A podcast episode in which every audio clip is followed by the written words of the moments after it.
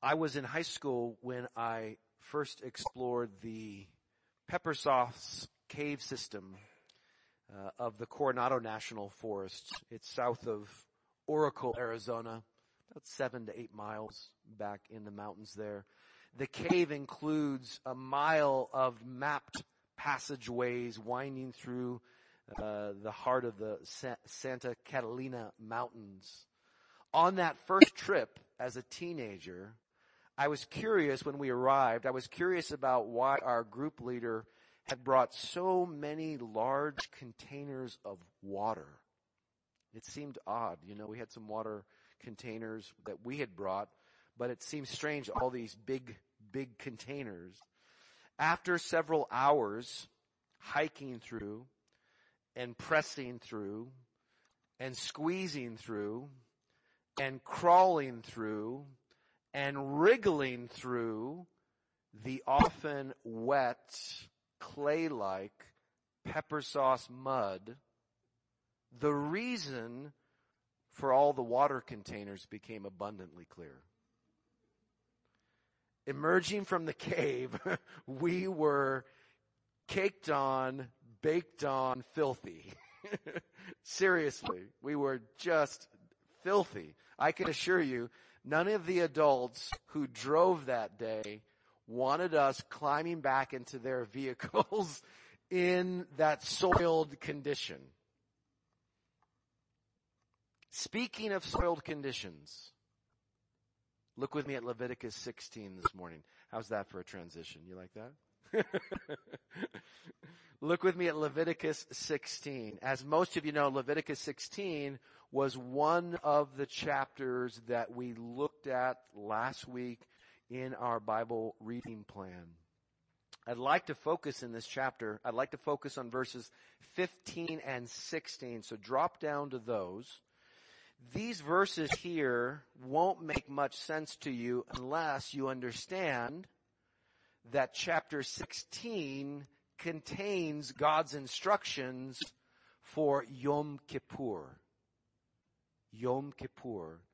Now, if you grew up with a Jewish friend, or you have uh, been exposed to, uh, you know, in the media or through whatever means you've been exposed to other religious practices and observances, then you've probably heard of Yom Kippur right? You, have heard of it. Maybe somebody had a day off of school because they were Jewish and celebrating that.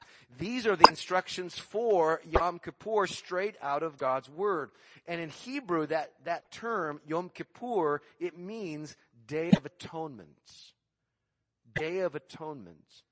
This once a year ritual, which took place in that portable Israelite temple called the Tent of Meeting, or the Tabernacle, this once a year ritual is summarized in verse 34. Drop down real quick to the end of that chapter, verse 34. And this shall be a statute forever for you. That atonement may be made for the people of Israel once in the year because of all their sins. There it is, a little summary of why this should be observed, why this should be obeyed what its purpose was for the day of atonement.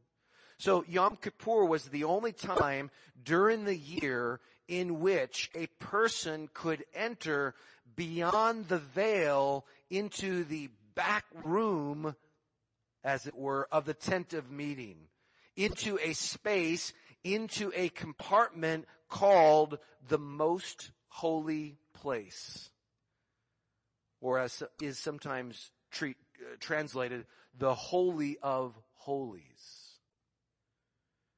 This is where the Ark of the Covenant was kept. And only the high priest of Israel could enter on that one day of the year. But he must not come empty handed. He must not come empty handed according to what God had revealed. Five animals were prepared for this ritual for this day. One bull, two rams, and two goats. This is what we read.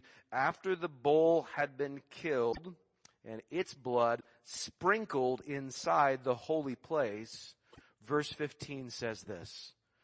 Then he shall kill the goat, this is the priest, he shall kill the goat of the sin offering that is for the people and bring its blood inside the veil, beyond the veil, and do with its blood as he did with the blood of the bull.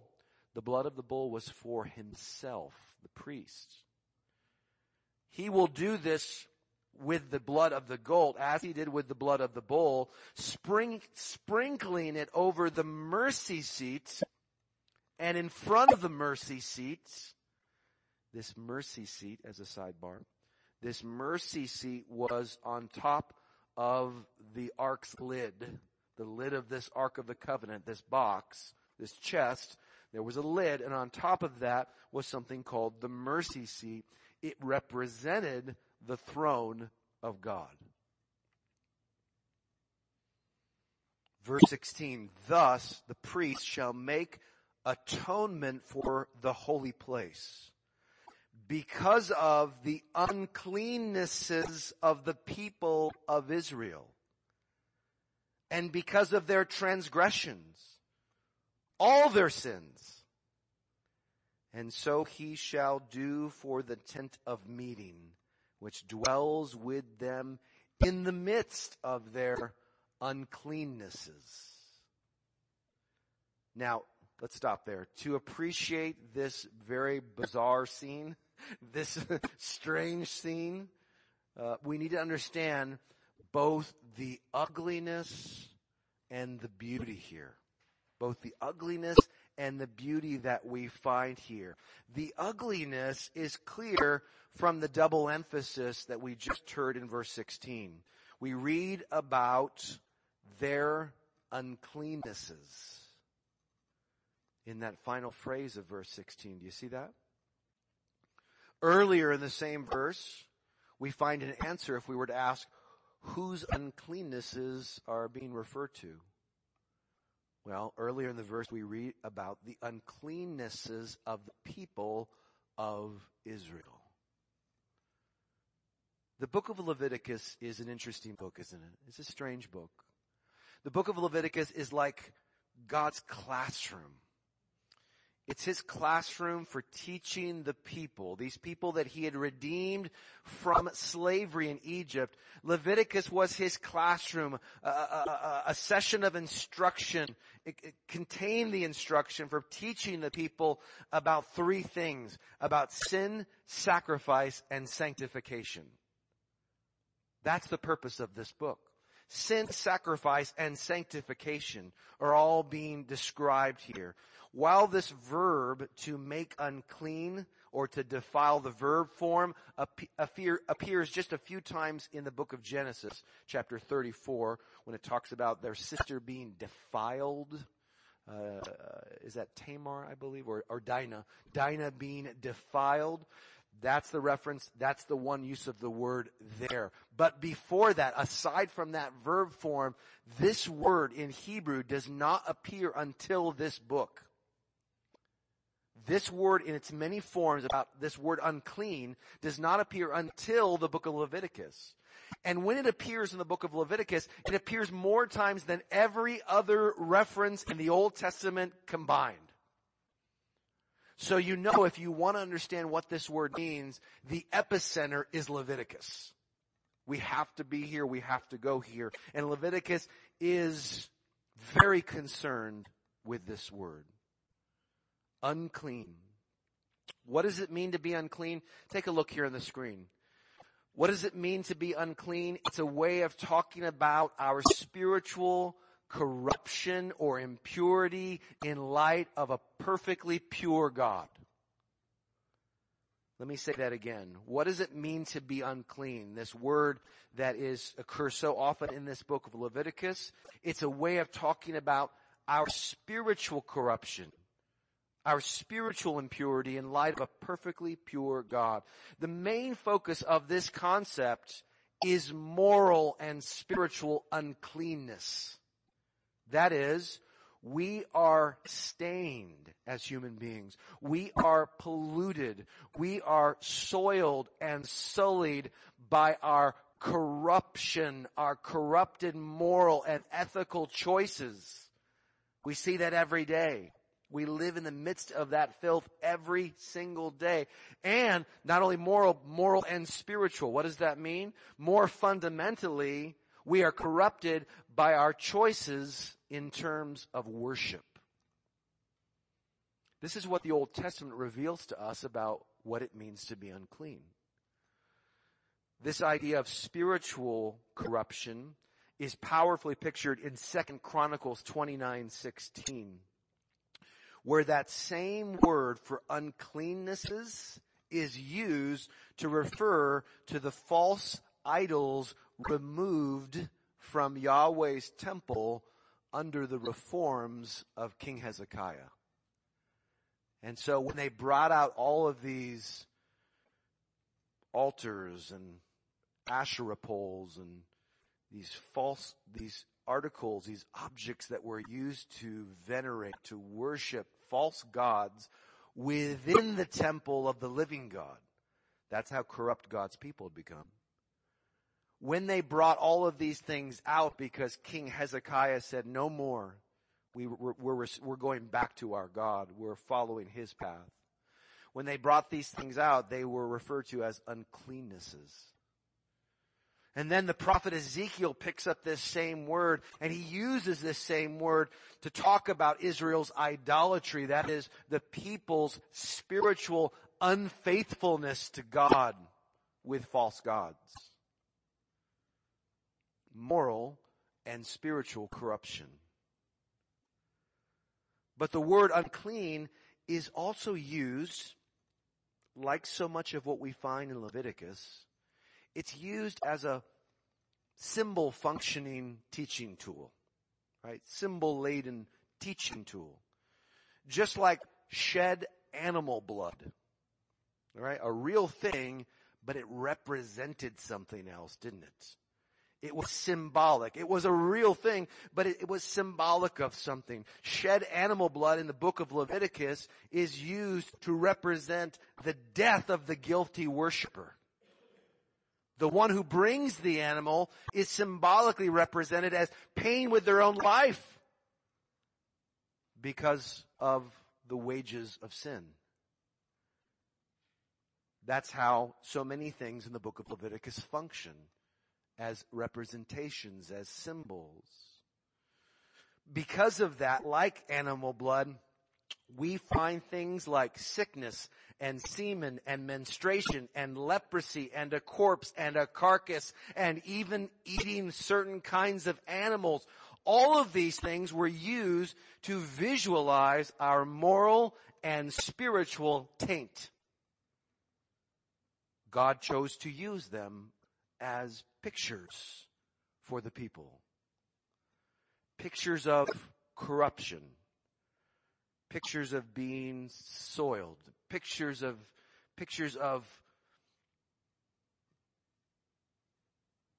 pollution. In some sense, there's an emphasis on the contagiousness of the taint, the infectiousness of the taint. Again, these are all representations of human sin, moral and spiritual corruption. Now stop and think for a moment.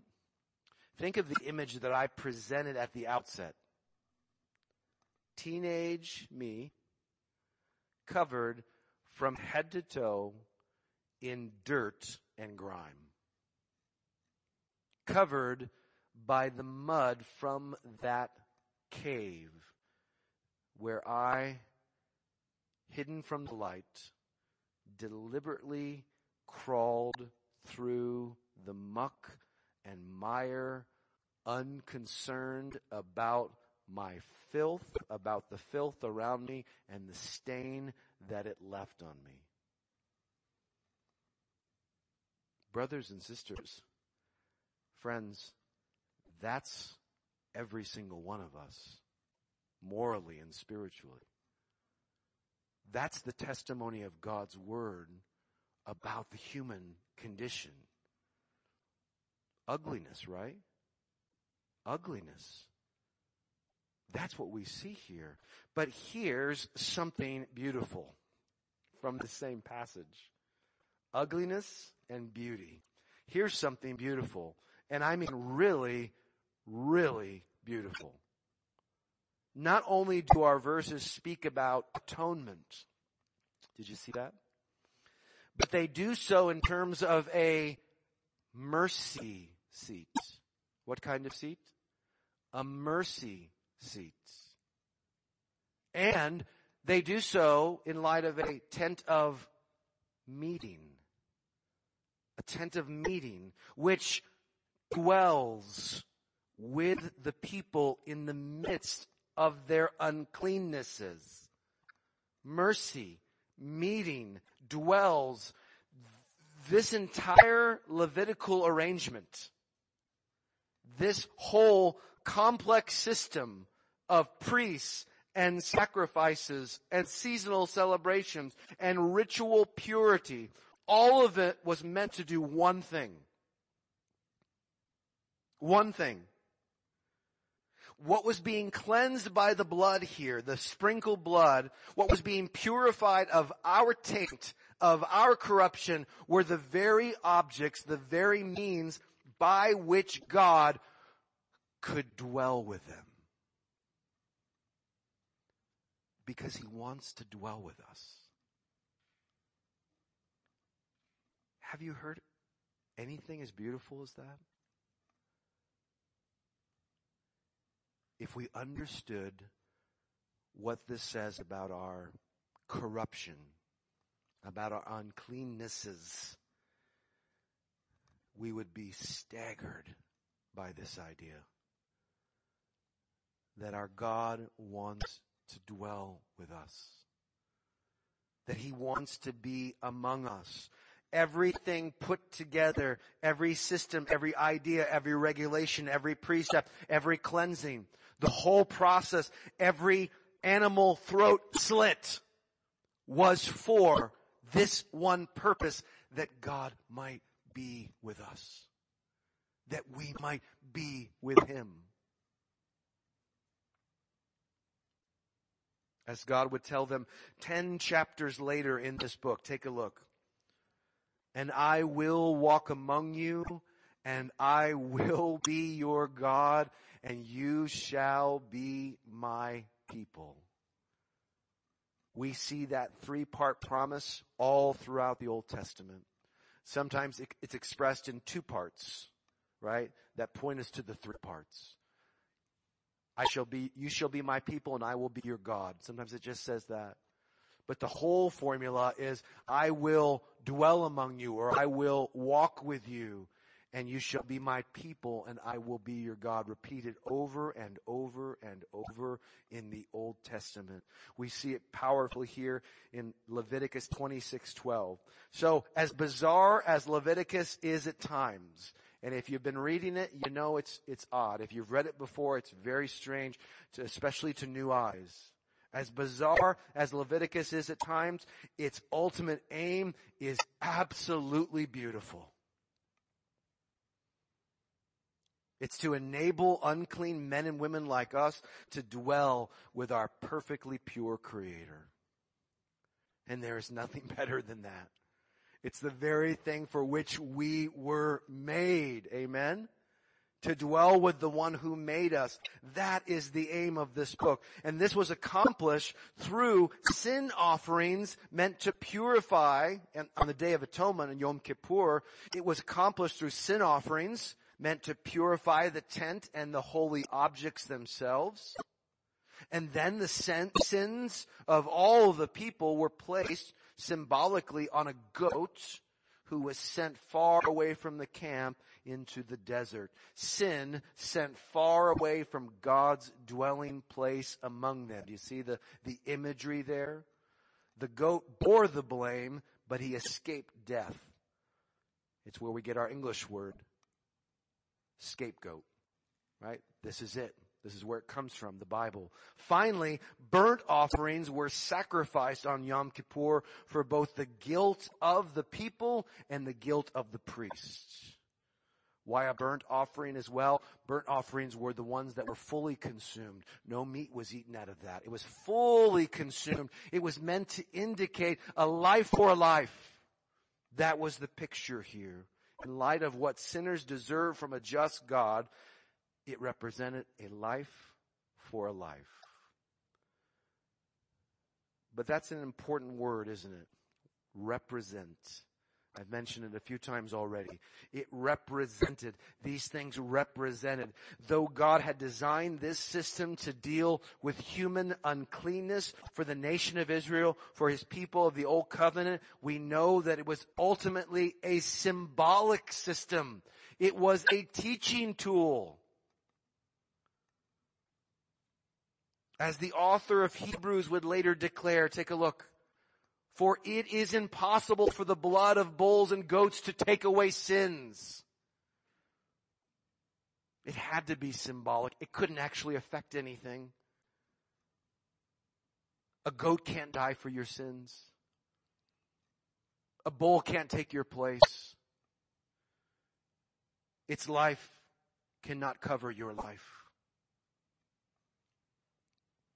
So how would our sin actually be atoned for? How could those unclean, polluted, corrupted, sullied, and soiled, how could we actually be cleaned, cleansed? What lessons were these teaching tools conveying? And for what were they preparing us? Or to put it another way, to what was all of this symbolism pointing? The author of Hebrews in the New Testament gives us this remarkable explanation in chapter 9 of his message. Take a look on the screen. Speaking about the ministry, the, the, the, priestly ministry in the most holy place, in the tent of meeting, and later in the permanent temple in Jerusalem, the, the writer here reminds us that priests go regularly into the first section of the, of the, of the tent performing their ritual duties. But into the second section, the Holy of Holies, only the high priest goes and he but once a year and not without taking blood, which he offers for himself and for the unintentional sins of the people. Their intentional sins were covered throughout the year as they regularly went to make sacrifice at the temple. Every single day sacrifices were occurring at the tent or at the temple later on. But Hebrews is talking about exactly what we're talking about, right? Hebrews in the New Testament is talking about Leviticus 16, what's described here. He goes on, the author of Hebrews, verse 11 of chapter 9. But when Christ appeared, when the Messiah appeared, Jesus, he appeared as a high priest of the good things that have come, then through the greater and more perfect tent, not made with hands, that is not of this creation, different tent, better tent, bigger tent, the real tent he entered once for all into those pure, real holy places. What the tent just represented. He entered once for all, not by means of the blood of goats and calves, but by means of his own blood. And what was the result? Thus securing an eternal redemption a rescue that would last forever, that would be in effect forever and ever and ever. For if the blood of goats and bulls sanctify for the purification of the flesh, that's how they functioned under the old covenant, right? They were meant to set apart. They were meant to, to communicate this idea of following God and being set apart for Him. If those things functioned in that way in the old covenant, under the old covenant, how much more will the blood of Christ, who through the eternal Spirit offered himself without blemish to God, how much more will that sacrifice purify our conscience from dead works to serve a living God. The living God. Verse 24, for Christ has entered not into holy places made with hands. You see, he's, he's emphasizing this. He's repeating that. He wants it to be perfectly, them to be perfectly clear what was happening at the cross. What really was taking place. You didn't see a tent with your eyes. You didn't see the tabernacle from the Old Testament. You didn't see the temple that stood across the, the, the valley there in Jerusalem. But something was happening. Something astounding was happening. Christ has entered not into holy places made with hands, which are copies of the true things, but into heaven itself, now to appear in the presence of God on our behalf. And it said before, how did he come? He came with blood. The blood of an animal? No, his own blood. He did not appear to offer himself repeatedly Verse 25, as the high priest enters the holy places every year with blood not his own. For then, if that was the case, Christ would have had to suffer repeatedly since the foundation of the world. If he was just one of those kinds of priests, he would have done it over and over and over again. But as it is, he has appeared once for all. At the end of the ages to put away sin by the sacrifice of himself. Wow. Wow. Is that stunning? There it is. Truly amazing how the author of Hebrews helps us understand everything that was happening, what every, all these lessons were truly pointing to in the person and work of Jesus Christ, specifically through his death on the cross, the lessons of Leviticus, lessons about sin, about sacrifice, about sanctification were finally fulfilled. Does that mean our uncleanness was also taken away? I mean really taken away? The answer is a glorious and resounding yes. Yes. Listen to how the New Testament writers speak about our uncleanness and what Jesus did for unclean people like you and me. Jesus reminded his Jewish listeners about the symbolic purpose of Leviticus's lessons. He did. He did this when he clarified in Mark 7. Take a look he clarified that there is nothing outside of a person. Right? Nothing outside of a person like touching a dead body or having leprosy or in this case here in the context, eating certain foods. Nothing that by going into that person can defile him. What does that mean? It means make him unclean. For from within, not on the outside, from within, out of the heart of man come evil thoughts, sexual immorality, theft, murder, adultery. Remember there, murder, adultery. What did Jesus say? Right? The anger, the hatred inside of you, the lust inside of you. These make you just as guilty as committing the acts. You are guilty of these things. So he's speaking of these things out of the hearts. We know what adultery looks like in real life. We know what it looks like in the heart as well, according to Jesus. He speaks of coveting, wickedness, deceit, sensuality, envy, slander, pride, foolishness. Jesus says all these evil things come from within and they defile a person. That's what makes you unclean. Moral and spiritual corruption.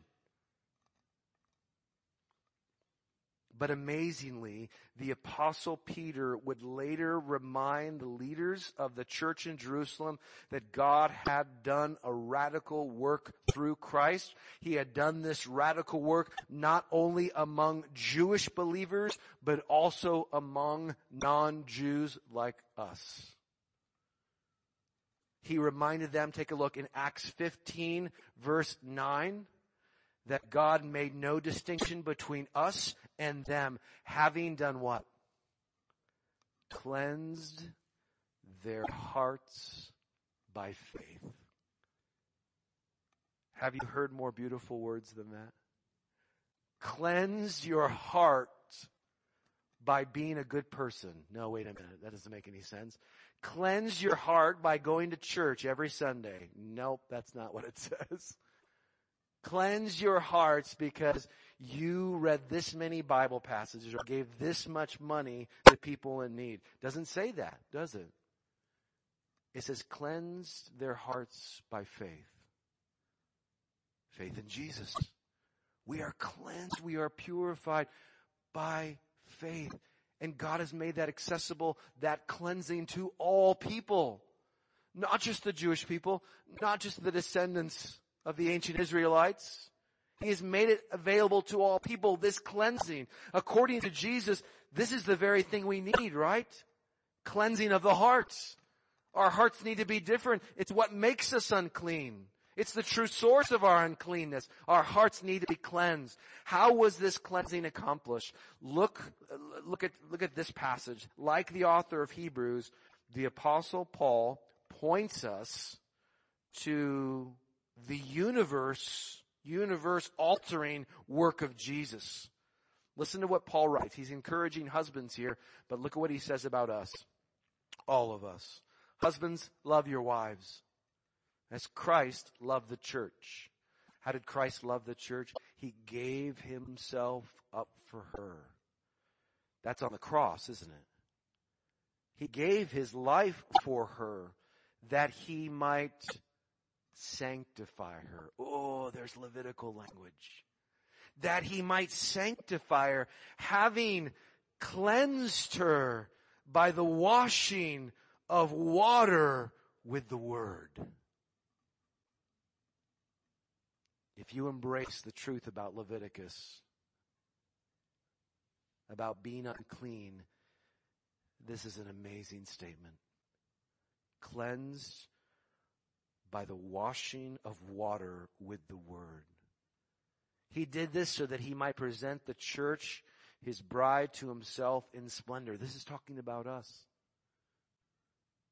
In splendor, without spot or wrinkle or any such thing, that she might be holy and without blemish. Look at all those synonyms there for clean, being spiritually clean, being pure. He did this. Christ did this for us. And so, brothers and sisters, what is available to us today, this morning? What's distinct about us today here in this new covenant, not in that old, under that old covenant, but under this new covenant through Jesus? This is what is available with us, to us. God dwelling with us. God dwelling with us in a way the Israelites never could have imagined. Now, through Jesus, we are the dwelling place of God. He's not simply dwelling among us. He's not simply in our midst. He's in us. He's dwelling in us individually and together. God is with us. He is dwelling within us. Jesus talked about my Father and I coming and making our home in you. First Corinthians talks about you are the temple of the Holy Spirit, both corporately and individually. That Christ might dwell in your hearts through faith, Ephesians 3 declares. Revelation 3, behold I stand at the door and knock.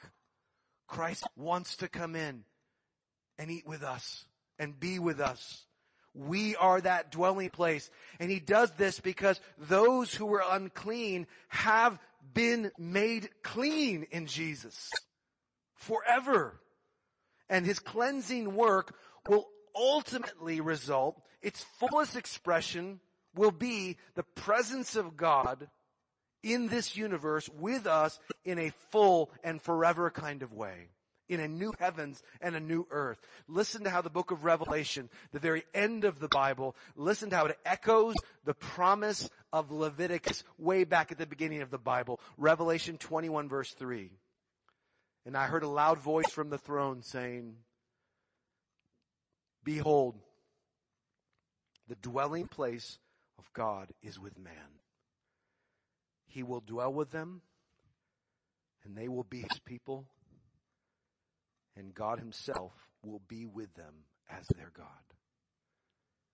Wow. Wow. What a huge picture we have of God's great work of redemption covering centuries, covering millennia that he has never wavered from. He has never slipped up.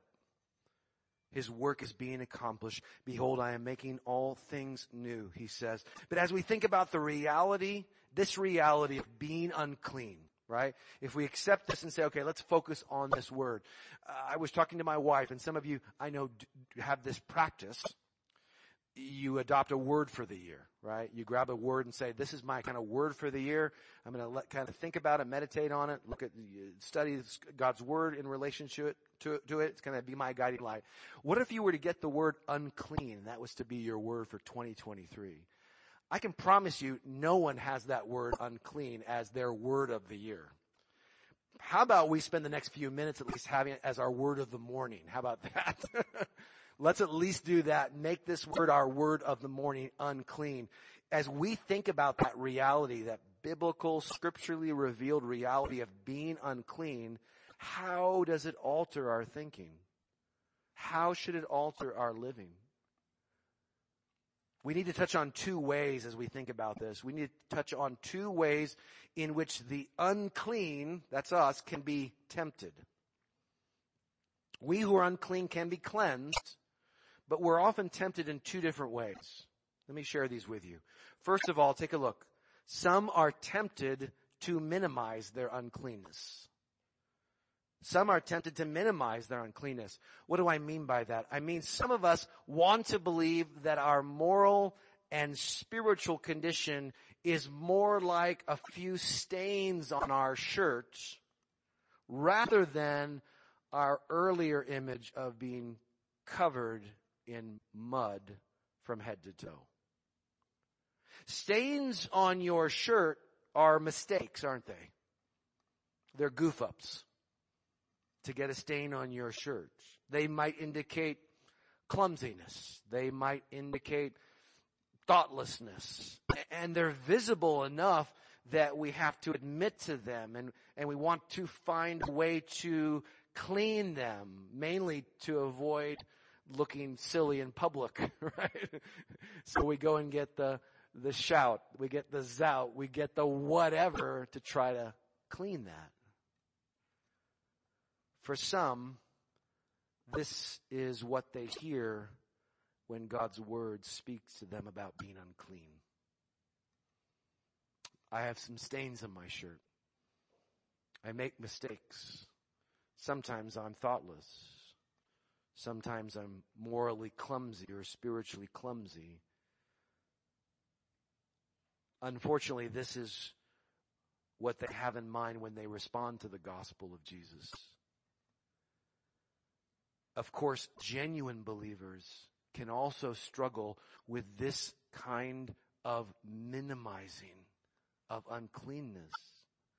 Over time, we begin to think too highly of ourselves, don't we? And like the Pharisees of Jesus' day, we act like we are no longer sick and therefore we do not need the great physician. Are we cleansed? Yes. But apart from Christ, what are we?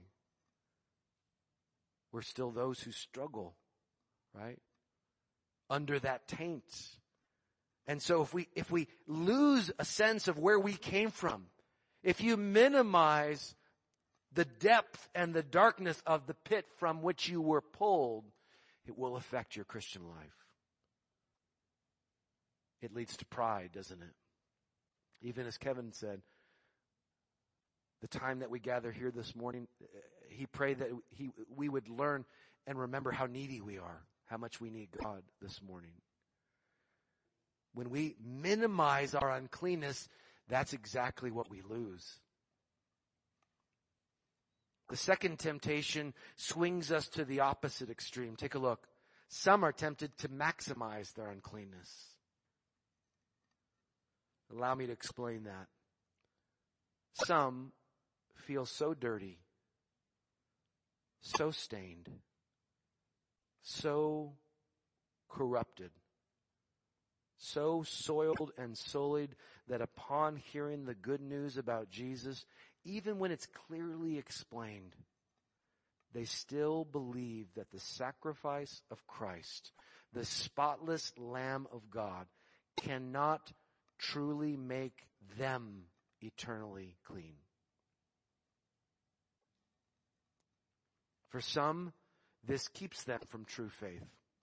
It's a barrier to true faith. But for others who become and who are truly genuine believers, this idea can be an ever present temptation that rises up again. At times, they rest in the fact that Jesus has washed them clean, that they are truly forgiven, that they are truly free. But at other times, as feelings of filthiness creep in, as the volume of those accusations inside of them gets louder and louder and louder, they second guess his cleansing work. They think, maybe I misunderstood something. Maybe I ruined my chance. Maybe I'm just too stained.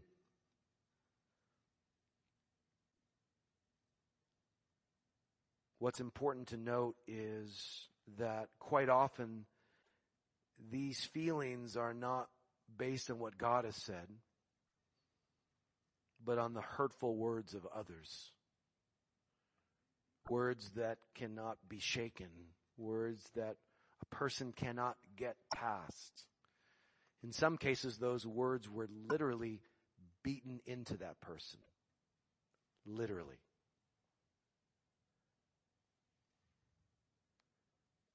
Therefore, when hard and hurtful times that we've been through are not directly examined and addressed with the gos- with the comforts of the gospel, the lingering wounds inside of us can actually fight against the truth of the gospel on a daily basis inside of us. It can fight against that truth about what Jesus Christ has accomplished. Always working to undermine that truth and tear it down bit by bit. For others, if it's not a traumatic circumstance that emblazons and burns those words of others inside of us, words that continue to tempt us to think that we are unclean, stained and soiled and broken, corrupted, then maybe it's a, it's a particular sin or a particular lifestyle that we once lived in. And because that lifestyle left a toll upon us, it continues to pop up and say, yeah, but remember when you did this? And remember when you were like this? And the enemy gets a hold of that and says, look around you. No one else used to do that. These are all pretty decent people. No one else once did those things. No one else once thought that way. No one else spoke those words or used their body like that. You're the one. You're the one. And if people knew, oh, if people knew what you did. Brothers and sisters, it's so important to note that both of these temptations, to minimize or maximize our uncleanness, they result in maximizing our feelings and minimizing Christ's incomparable work. We have to grapple with that, don't we? We have to acknowledge that. That what we're really doing is maximizing our feelings and we're minimizing the finished work of Christ. No, I'm not, I'm not saying that just telling you that is going to flip the light switch inside of you, but we need to walk in truth, don't we? We need to allow the truth to be our firm foundation. We need to allow that truth to be the anchor for our soul so that then we can fight with solid ground underneath our feet and say, you know what? This voice is coming up inside of me saying, ah, you think you're cleansed. You think you're clean, but guess what? You're not. We can come and say, you know what? Voice, you know what? Enemy, devil, you know what? Whatever inside of me is saying this, Christ died once for all for sinners. Christ paid the debt. He cleaned me with his own blood. He purified me. The Son of God did that for me. And so we continue to speak that truth into our lives, not minimizing Christ's work, but maximizing Christ's work. That is, just letting it be what it is, which is incomparable. Seeing it clearly. And we minimize our feelings and say, my feelings will not rule the day. Because I know what my feelings are. They're like a roller coaster. They are hot and cold. They are ever shifting sands inside of me. But the Word of God is my rock. It is truth. It is light. And it shines in my darkness even now. Through Christ, you can be clean, cleansed, fully That's why it's so important when we talk about the work of Christ. It's so important to address these kinds of struggles, whether minimizing or maximizing. We address these struggles quickly and vigorously in our lives. And maybe that's God's word to you this morning. Maybe you've been struggling, but you have not been addressing it. You have not come and said, I need to grab this bull by the horns and actually look this struggle in the eyes and get help for what I'm going through. How do we how do we address these things? We do, th- do so through prayer. We do so through good conversations with brothers and sisters. We do so with godly counsel from a pastor, maybe an elder, maybe a mature brother and sister in Christ. And most importantly, we do so with the Word of God.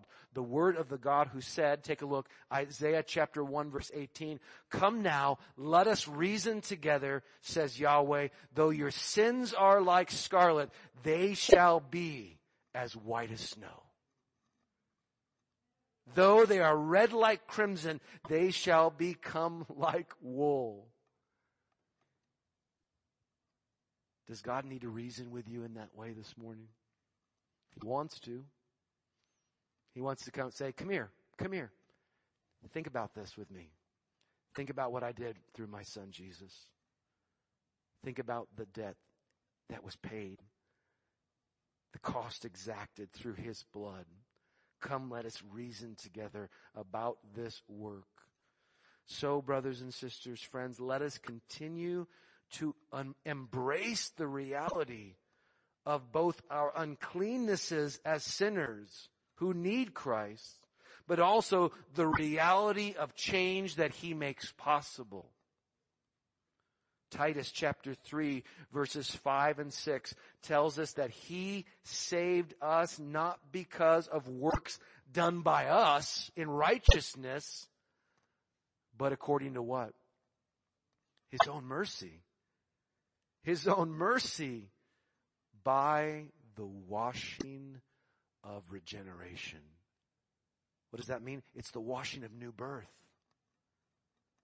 That washing and it's renewal of the Holy Spirit whom He poured out on us in just a few drops.